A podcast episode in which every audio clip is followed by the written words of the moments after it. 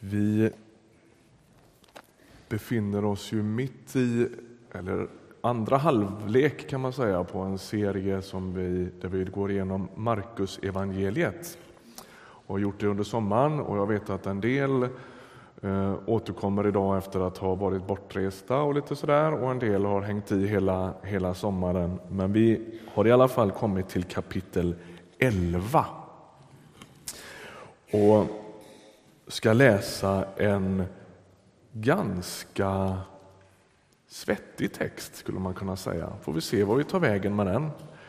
Eh, vi börjar och läser i vers 12. Markus 11 och vers 12. När de gick från Betania nästa dag blev han hungrig. Då fick han på långt håll syn på ett fikonträd med gröna blad och gick dit för att se efter om det fanns något på det. Men när han kom fram hittade han ingenting annat än blad. Det var inte rätta tiden för fikon. Då sa han till trädet, aldrig någonsin ska någon äta frukt från dig. Och lärjungarna hörde det. De kom till Jerusalem och han gick till templet. Där drev han ut dem som sålde och köpte. Han välte omkull borden för dem som växlade pengar och stolarna för dem som sålde duvor och han lät ingen bära något med sig över tempelplatsen. Han undervisade dem och sa Står det inte skrivet mitt hus ska kallas ett bönens hus för alla folk men ni har gjort det till ett rövarnäste. Detta hörde översteprästerna och de skriftlärda och de sökte efter ett sätt att röja honom ur vägen. De var rädda för honom eftersom alla människor var överväldigade av hans undervisning. När det blev sent lämnade de staden. Nästa morgon när de kom förbi fikonträdet såg de att det var förtorkat ända från roten. Petrus kom ihåg vad som hade hänt och sa till Jesus, Rabbi, ser du, fikonträdet som du förbannade har vissnat. Jesus sa till dem, ni ska tro på Gud. Sannerligen, om någon säger till berget här, upp och kasta dig i havet och inte tvivlar i sitt hjärta utan tror att det ska gå som han säger, då blir det så. Därför säger jag er, tro att ni ska få allt det ni ber om er bön, så blir det så. Och när ni ställer er och ber ska ni förlåta dem som ni har något otalt med. Då ska också er fader i himlen förlåta er era överträdelser. Ska vi be? Herre, nu ber vi om ett ord att leva på, ett tilltal in i vår gemenskap. Öppna den här gamla, gamla texten och låt den ha med oss att göra. Amen. Markus, det har vi sagt tidigare under den här serien, han är en god historieberättare. När man, när man läser Markus evangeliet så ni vet, det, det finns fyra stycken så här, berättelser eller återgivningar av Jesusberättelsen som vi brukar kalla evangelisterna. Då, Matteus, Markus, Lukas och Johannes. De har likheter och så finns det en del skillnader. Om man ska säga något kort om Markus kan man säga att han är, han är kanske den rappaste storytellern av de här. Det går väldigt, det är ett väldigt tempo. Den ena händelsen avlöser den andra och det är en dramatik. Liksom. Markus han uppehåller sig inte särskilt mycket vid Jesu långa tal utan det är mer vad man säga, eh, händelserna som, som liksom avlöser varandra hela tiden. Och när Markus berättar det här som står här så vet jag inte om du tänkte på det men först har vi storyn om fikonträdet som inte bär någon frukt. Och så kommer templet och Jesu rensning av templet och sen kommer fikonträdet tillbaka. Och det var någon bibelkommentator som sa att Markus han, han, han använder sig ofta av någon sorts sandwich-stil när han undervisar. Nu blir det en del hungriga. Det här är inte så pedagogiskt egentligen. Folk sitter och tänker på mat om man ska tala. Men Alltså, först kommer eh, fikonträdet och så kommer templet och så kommer fikonträdet tillbaka. Och det där hjälper oss att förstå texten om templet. Därför att det är som att Markus kilar in den där för att koppla ihop den med andra. De här historierna hör ihop. Och det här kan man inte säga nog som predikant. Man ska alltid läsa bibeltext i sitt sammanhang. Därför att om man inte gör det, då kan man läsa ut nästan vad som helst. Det är så knäppa sekter och tokläror uppstår, för man kan läsa man kan nästan bevisa vad som helst med Bibeln i hand om man plockar saker ur sitt sammanhang. Men när, när Markus undervisar här, så, eller, eller delger den här storyn och skriver den här berättelsen, så, så finns det en poäng i att det kommer som en sorts sandwich. Vi återkommer till det. Det är nämligen så att varje del av de här hjälper oss att bättre förstå de andra. Alltså, vi kan ana att det som händer i templet på något sätt har med den andra händelsen, med fikonträdet, att göra. Hur ska vi förstå den här texten? Man kan ju fundera på om Jesus fullständigt har spårat ur. Om han har vaknat på fel sida. Är det så att Jesus är någon sorts maktdemonstratör, en nyckfull tokgalning som kokar över och får utbrott utan orsak. Han förbannar ett träd som inte bär frukt. Det är inte tid för frukt, står det. Och så förbannar han trädet för att inte bära någon frukt och sen går han in och river upp himmel och jord i templet och välter grejer och gapar och lever rövare. Vad, vad, är, det, vad är detta för något? Texten börjar som sagt med trädet och Jesus han använder ofta bildspråk i, i liknelser och illustrationer. Det är vi med på allihopa. Va? Att Jesus han är skicklig storyteller och han berättar grejer med hjälp av olika berättelser och sagor och illustrationer och liknelser och så. Här gör han egentligen samma sak fast istället för att berätta det som en liknelse så gör han det genom en handling. Det här är ju vanligt i Gamla testamentet, så här gör ju profeterna ofta. De betonar en sanning genom att göra någonting symboliskt. Och händelsen med trädet, så mycket kan vi säga, den handlar inte om trädgårdsskötsel. Det är tur för mig, för då hade jag varit ute på riktigt hal is här. Utan den handlar om Israel. Vi återkommer lite till det. Om vi, om vi Ska, vi ska försöka säga någonting. Eh, det jag tänkte stanna lite särskilt vid det är den här texten när Jesus rensar templet. Ehm, och så ska vi låta den andra berättelsen vara med och hjälpa oss att förstå vad det där betyder. Och när man talar om den här texten och refererar till den så brukar man ofta dra två ganska snabba slutsatser. Den ena är att den handlar om att Jesus utmanar deras pengabegär. Att det här handlar om, om profithungern i templet. Det har du säkert hört många gånger och det är så man kanske ofta läser den texten. Jag är inte så säker på att det är det som är poängen. Vi återkommer. Och det andra man brukar säga när man tittar på den här texten det är man får bli vansinnigt arg för det blev nämligen Jesus. Den här används ju ofta som en sorts alibi för att jo, det är klart att man får tappa humöret, det gör ju han. Liksom. Även där kanske man ska vara lite varsam. Jesus han är ju i det här templet ganska ofta utan att reagera så här. Det står att han är där redan dagen innan, går runt och tittar i templet, går därifrån. Alltså, han väljer sitt tillfälle och det är inte så att Jesus brusar upp och lever fullständigt om i alla tänkbara situationer när det inte passar honom, utan det här är ett väldigt, en väldigt medveten handling. Okej, okay. Vad är det Jesus gör och varför gör han det? Och vad är det han försöker kommunicera genom det här? Det vi kan säga är att Jesus avbryter ju det som oavbrutet hela tiden händer på tempelplatsen. Där ska det ständigt frambäras djuroffer för folkets synd. Och människor kommer dit för att offra djur och för att skänka pengar. Det det är stadgat så att det här djuret man ska offra måste vara felfritt. Och därför kunde man inte nödvändigtvis ta med sig ett djur hemifrån om man exempelvis bodde i Galileen. Därför att det skulle kunna vara så att det händer något med det där djuret, det blir skadat eller det dör på vägen dit och så. Utan de flesta köper sitt djur där, en duva då, till exempel. Eh, I templet är det dessutom så att en särskild valuta gäller och det är därför man måste växla pengar där. Och De här tjänsterna de finns på tempelplatsen och så kommer Jesus. Och så välter han omkull växelbåsen och djurhandeln och avbryter för en kort stund det som händer där. och som alltid måste hända oavbrutet.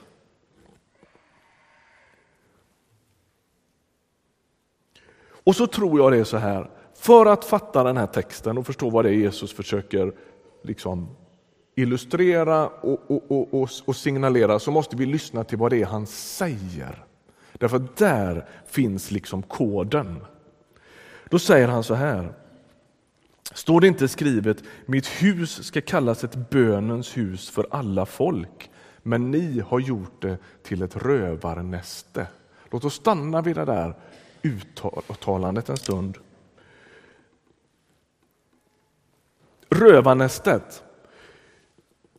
Jag tror inte att det primärt handlar om pengarna egentligen. Alltså när de, när de gör det där, de till, tillhandahåller de här tjänsterna vid templet så gör de egentligen det som de, är, som de ska göra. Det här ska fungera vid templet och man, man, gör, man, man lyder det så att säga.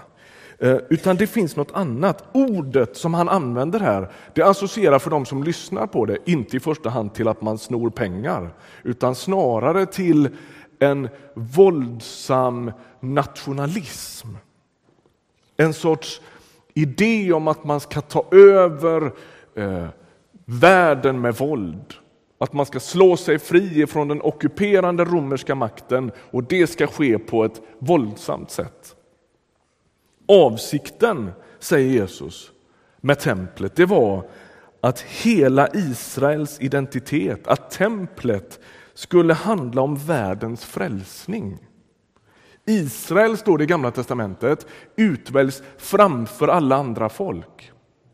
Är ni med på det? När, när Abraham blir kallad i Gamla testamentet till att liksom hans släkt ska utgöra Guds folk, så, är det, så står det att, han, att, att det ska vara ett folk framför alla andra folk. Och när vi läser det tänker vi omedelbart att okej, okay, så Gud har ändå favoriter. Nej, inte framför i meningen favoritskap, utan framför i meningen exempel.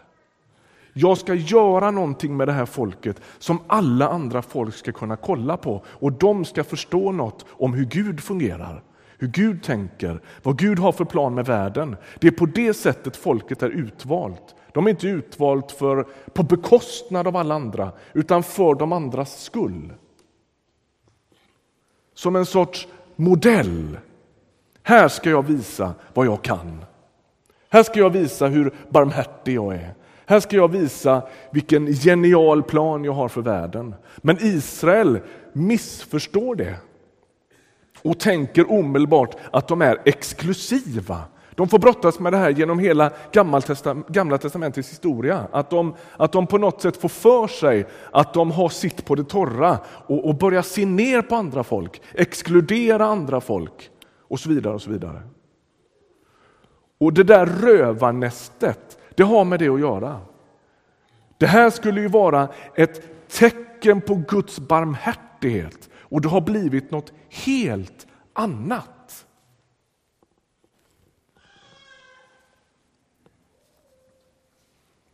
Vi ska läsa två texter från Gamla testamentet. Därför att när Jesus undervisar så gör han ju det ut med alltihopa det där i ryggen och han skickar oss en massa små ledtrådar och hintar genom bara det här korta uttalandet. Den första texten är från Jesaja 56. Jesaja är en av de stora profettexterna i Gamla testamentet den mest citerade gammaltestamentliga boken i Nya testamentet. Det finns en jättetydliga paralleller mellan Jesaja och det som hände med Jesus. Vi ska läsa några verser från vers 6. Och då talar den här gammaltestamentliga profeten om templet och så säger han så här. Främlingar som sluter sig till Herren och vill göra tjänst hos honom älska Herrens namn och vara hans tjänare. Ja, alla som iakttar sabbaten och inte vanhelgar den och håller fast vid mitt förbund får komma till mitt heliga berg och glädjas i mitt bönehus. Och deras brännoffer och slaktoffer ska jag ta emot på mitt altare. Mitt hus ska kallas ett bönens hus för alla folk. Där har vi det va? Detta är Herrens Guds, Herren Guds ord, han som samlar det skingrade Israel. Ännu fler ska jag samla till dem som redan är samlade. Hör du här hur det är som att Guds plan med folket och med templet är att de ska finnas till för de andra folken. Det ska vara ett bönens hus för alla folk. Man uppmanades att inkludera främlingen som omvände sig. Ännu fler ska jag samla. Jag tycker att det är ett så schysst uttryck. Vi hörde ju om mission i Mellanöstern för en stund sedan. Och jag tänker att det är samma perspektiv som öppnas i den här gamla, flera tusen år gamla texten. Ännu fler vill jag samla. Gud blir inte missionens Gud när missionsbefallningen uttalas. Han har alltid varit det. Han har alltid älskat hela världen. Han har alltid sökt alla folk. Jesus uppfinner inte det. Det går som en röd tråd genom hela, genom hela den bibliska historien att Gud söker världen. Och så har templet på något sätt i Jesu tid snarare blivit en symbol för exklusivitet, dömande och nationalism. Kallelsen att vara någon sorts helt folk av präster som kunde visa resten av världen vem Gud var. Det har förfuskats och det har förfelats och man har blivit liksom sig själva nog på något sätt. Den andra texten, Jeremia kapitel 7. Som Jesus också kopplar till.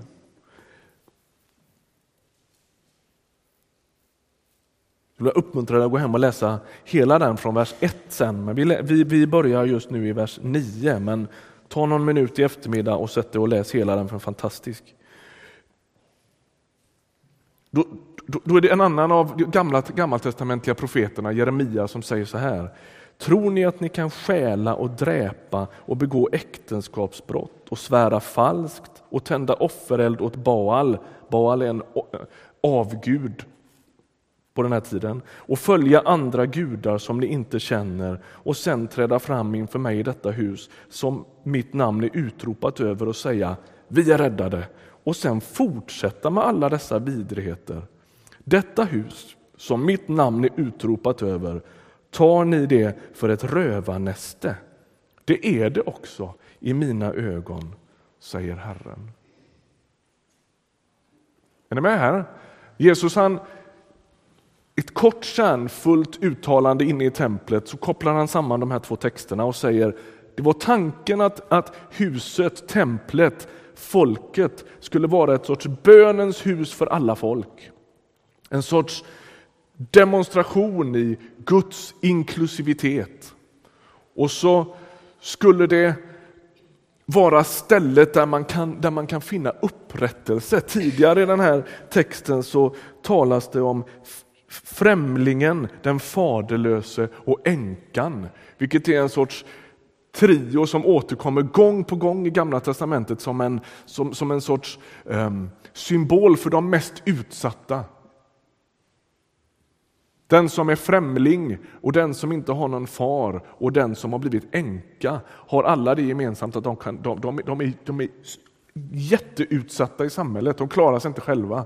Och tanken var att folket, att Gudsriket som skulle liksom demonstreras, det skulle inkludera de där människorna. Och så säger Jesus på tempelplatsen att ni har gjort det här till ett rövarnäste. Så kopplar han till den här texten och säger det finns något obarmhärtigt i er tillbedjan. Ni har lyckats med det omöjliga, nämligen att hålla isär tillbedjan och barmhärtighet. Ni tillber den inklusive guden, men ni blir exklusiva. Hur är det möjligt? Hur är det möjligt? Och så verkar det som att avfallet i Israel består i att man på något sätt har svikit sin kallelse. Och den här profetiska handlingen som Jesus gör med det där trädet Fikonträdet, den försöker liksom att driva fram samma poäng. Fikonträdet är bilden av Israel som liksom inte bär någon frukt. Gud har kommit med allt det goda som de behövde och så leder det liksom inte till det det skulle. Och nu kommer domen. Och det händer ju också så småningom. År 70 efter Kristus så, så, så äger Jerusalems förstörelse rum.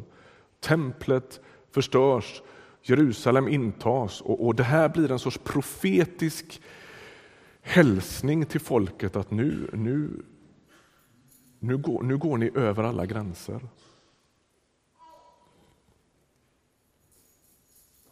Häng med mig kort på en liten berättelse, en liten avstickare. I Gamla testamentet så berättas det om när David ska inta Jerusalem. Eh, Jerusalem inser David är en oerhört viktig stad att ha. Den ligger strategiskt uppe på ett berg. Eh, den är i princip omöjlig att inta, det är därför han vill ha den såklart. Men det finns ett problem och det är att eftersom den är så omöjlig att inta så vet han inte hur han ska komma åt den. Eh, Invånarna i stan där, de hånar honom och så säger de den här stan är så ointaglig så vi kan ta bort alla vanliga vakter och låta de blinda och de lama hålla vakt. Du kommer ändå inte att ta stan. Och så kommer David på att en stad som ligger så högt på ett berg måste på ett eller annat sätt kunna, man måste kunna komma åt den. Vilken är dess svagaste punkt? Jo, vattentillförseln. Och så genom vattentunnlarna så intar David och hans män stan. Men David, han är en, eh, han är han glömmer inte det där hånet. De har stått och hånat honom och sagt de blinda och de lytta de kan, och lama de kan vakta den här staden, du kommer ändå inte åt den.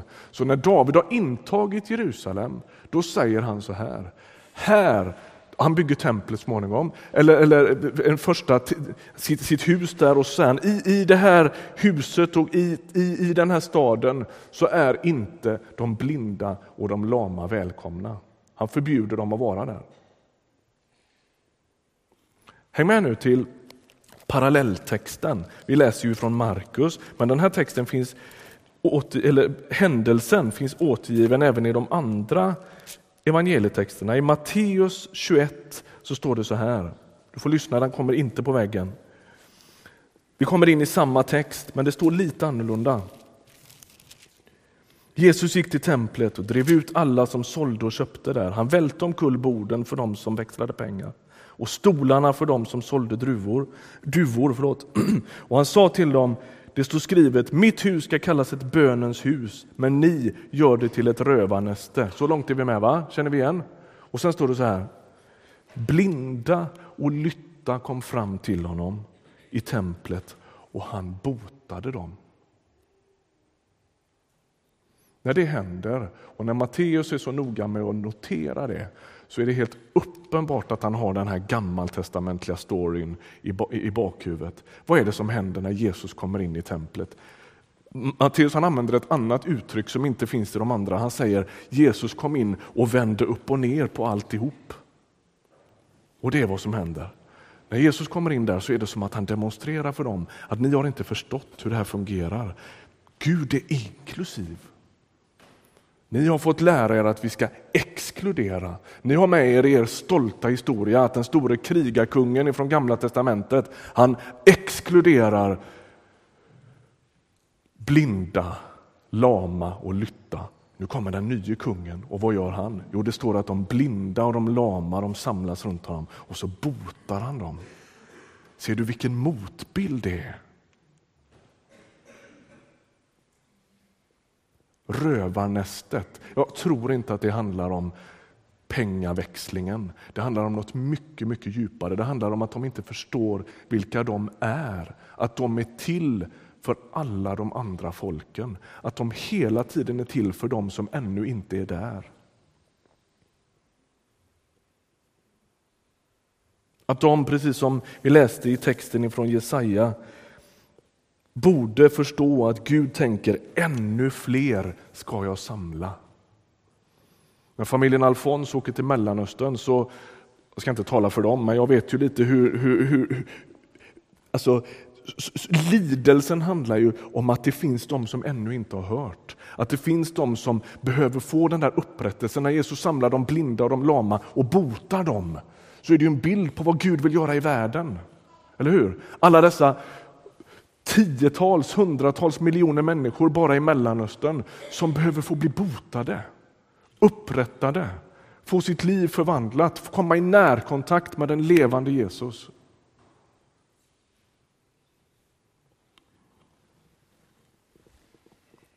Och Det är som om Jesus, likt en gammaltestamentlig profet, säger att nu är tiden ute för templet, den gamla ordningen, nu kommer en ny ordning. Och så händer ju det dramatiska under de nästföljande månaderna och åren, att han bryter ju fullständigt alla sådana uppsatta gränser och plötsligt så kommer Guds rike att handla om många, många fler än det israeliska folket bara. Självklart de också. Men ut över hela världen. Och jag tänker att det som händer när Jesus, när Jesus driver ut månglarna ur templet och när han säger det här som skulle vara ett bönens hus för alla folk. När jag läste den här texten förut så har jag fastnat vid bönens hus. Det kanske inte var ett bönens hus, jo men det var det ju.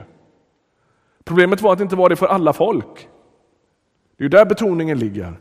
Ni har ju blivit exklusiva, ni har blivit nationalistiska och ni har, ni, ni har tappat bort Guds vision för världen, säger han till dem. Och vad lär vi oss av det här? På vilket sätt har detta med oss att göra? Jo, men det är som att en kristen kyrka i varje tid måste återerövra detta. Därför att vi har ju precis samma tendens som judarna i templet, nämligen att bli oss själva nog. Vi blir inåtvända, vi blir inkrökta, vi funderar över tycke och smak och hit och dit och vad, hur vill vi ha det och så vidare. Men det blir så inåt. Va? Om du läste Korren igår så stod det ett stort uppslag om, om den akuta situationen i Linköping för, för människor som inte har någonstans att bo. Jag tänker omedelbart, vi har ju ett jättestort hus här. Jag tänker att en sån här text kommer att utmana den kristna kyrkan i alla tider. Vilka är det vi skulle inkludera som vi har så lätt för att glömma bort? Att vara ett gudsfolk, vilket vi menar att den kristna kyrkan är, det förpliktigar. Uppdraget är att finnas till för alla folk. Det är därför vi sänder ut missionärer. Det är därför vi ber för Hellmarks idag. Det är därför vi ber för Skäggetorp och församlingsplanteringen där. Därför att vi tror att Gud är inklusiv. Att otåligt be och arbeta för upprättelse, försoning, helande och frälsning för alla folk. Det är vårt uppdrag. Men om vi gör som Israel och finns till för vår egen skull, om vi blir exklusiva och dömande, då har också vi förfuskat vår kallelse som Guds folk. Amen, säger du, sån är inte min Jesus. Han kommer inte in och härjar på det där sättet. Han gjorde det ju då.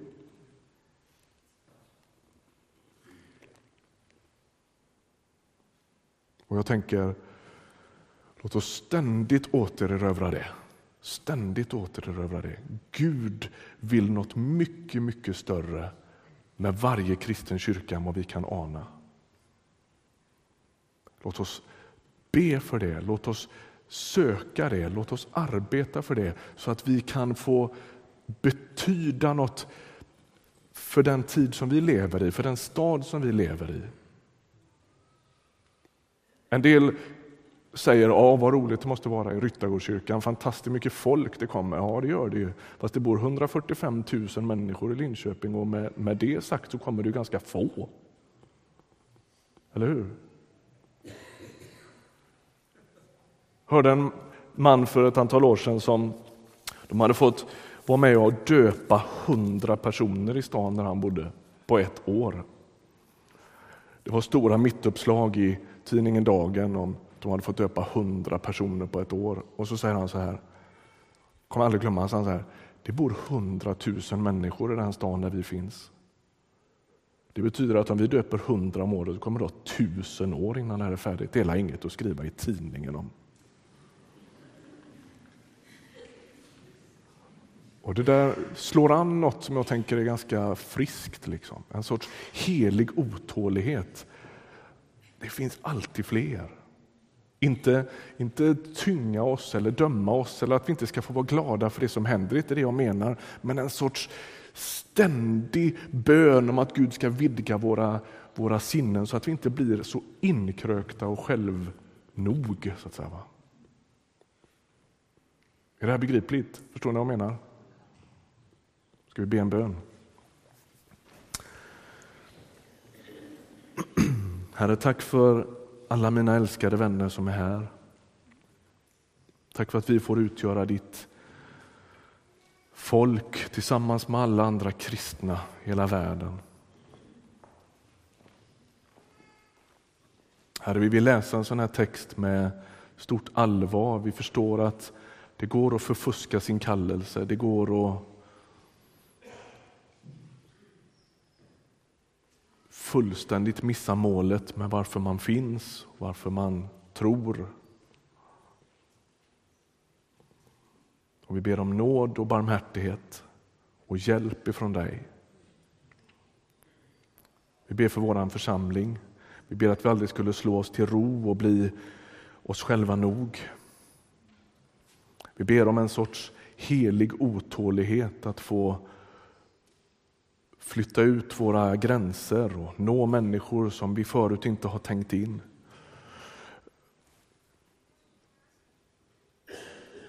Vi ber att du ska hjälpa oss med våra fördomar. Vi ber att du ska hjälpa oss med våra rädslor. Vi ber att du ska hjälpa oss med vår bekvämlighet och med vår självcentrering. Låt oss få leva och tro och be så att det behagar dig.